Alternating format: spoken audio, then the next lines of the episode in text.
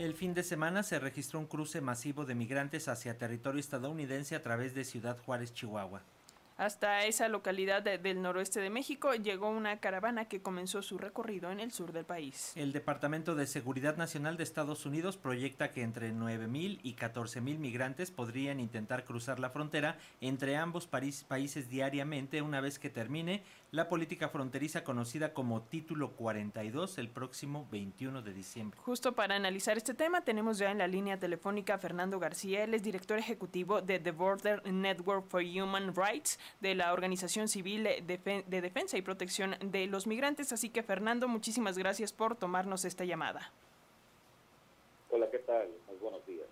Gracias, Fernando. Pues, eh, ¿qué nos puedes contar acerca de la situación migratoria en nuestro país? ¿Ya se considera un conflicto humanitario de grandes proporciones?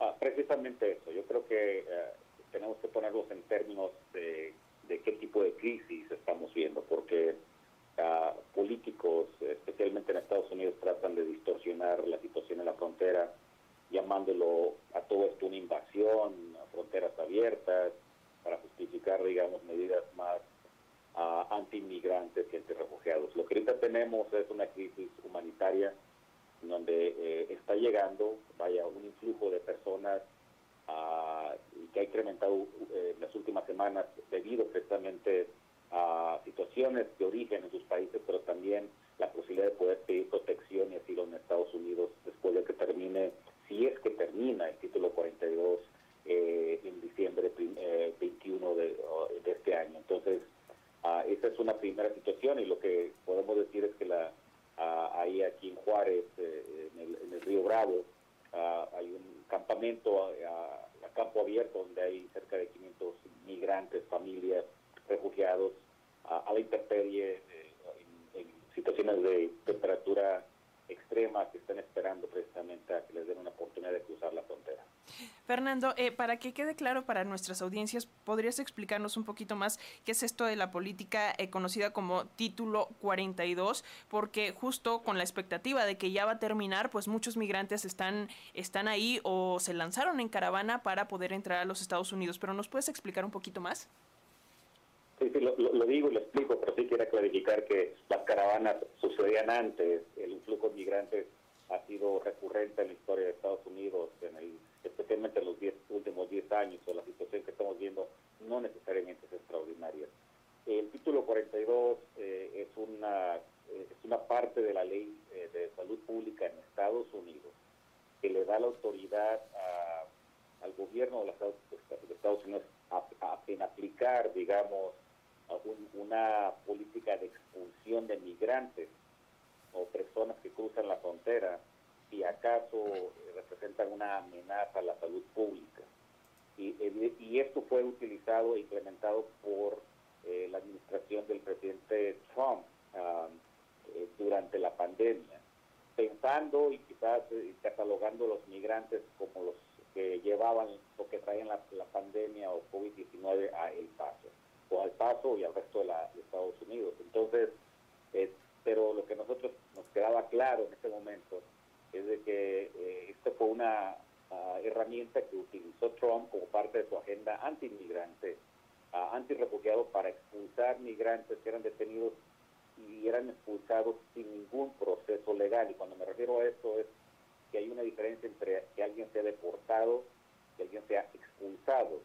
La deportación implica que puedes tener una defensa, puedes ir ante una corte, puedes presentar tu caso y quizás seas expulsado. Pero en el caso del título 42 lo que hace es, eh, fronteriza es detener personas y directamente llevarlas al, al puente y expulsarlas sin ningún proceso legal este, y sin ninguna defensa en ese sentido. Así es, ¿y qué acciones se están realizando para proteger a las y los migrantes que atraviesan el territorio mexicano? ¿Cuáles son los principales riesgos a los que se están enfrentando en estos momentos? Estamos entre la cuestión del narco, el trat, la trata, ahora hasta el clima, porque los, los fríos por allá vienen fuertes y bueno, en fin, todo esto. ¿Qué nos cuentas? Sí, sí, lo, más inmediato es que estamos viendo uh, una situación muy peligrosa porque uh, estamos teniendo temperaturas de 0 grados centígrados o más baja todavía por las mañanas y las noches aquí en la frontera y, estamos viendo que son migrantes que vienen de, por ejemplo, de países muy cálidos, cálidos y trópicos, tropicales, ¿verdad? Eh, y que no estaban acostumbrados, no están acostumbrados a este tipo de clima. Entonces, eh, no están preparados para ello. De hecho, estamos tratando en inmediato eh, buscar a, ropa de, invierno, este, cobijas, a colchas, etcétera, para poder darles al menos a, aquellos que están en, estado de, calle, que no tienen refugio y que están esperando sobre todo ahí en los puentes y en los ríos. pero la situación sobre México creo que es, es extraordinaria porque hace unos días me entrevisté con un par de refugiados, uno de Ecuador y otro de Venezuela, les preguntaba cuál era la parte más difícil de su jornada, venir desde allá hasta la frontera norte de México.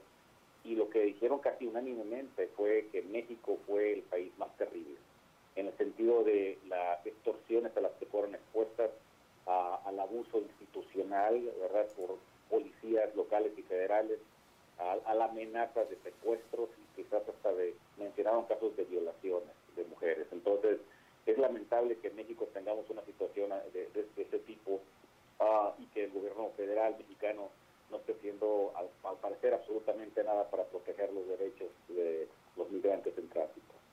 Pues ojalá que las autoridades de ambos eh, países eh, tomen las medidas necesarias y no volteen a otro lado. También eh, que la ciudadanía en sí apoye, entienda que emigrar es un derecho. Y Fernando García, director ejecutivo de The Border Network for Human Rights, pues muchas gracias por esta llamada y seguiremos en comunicación.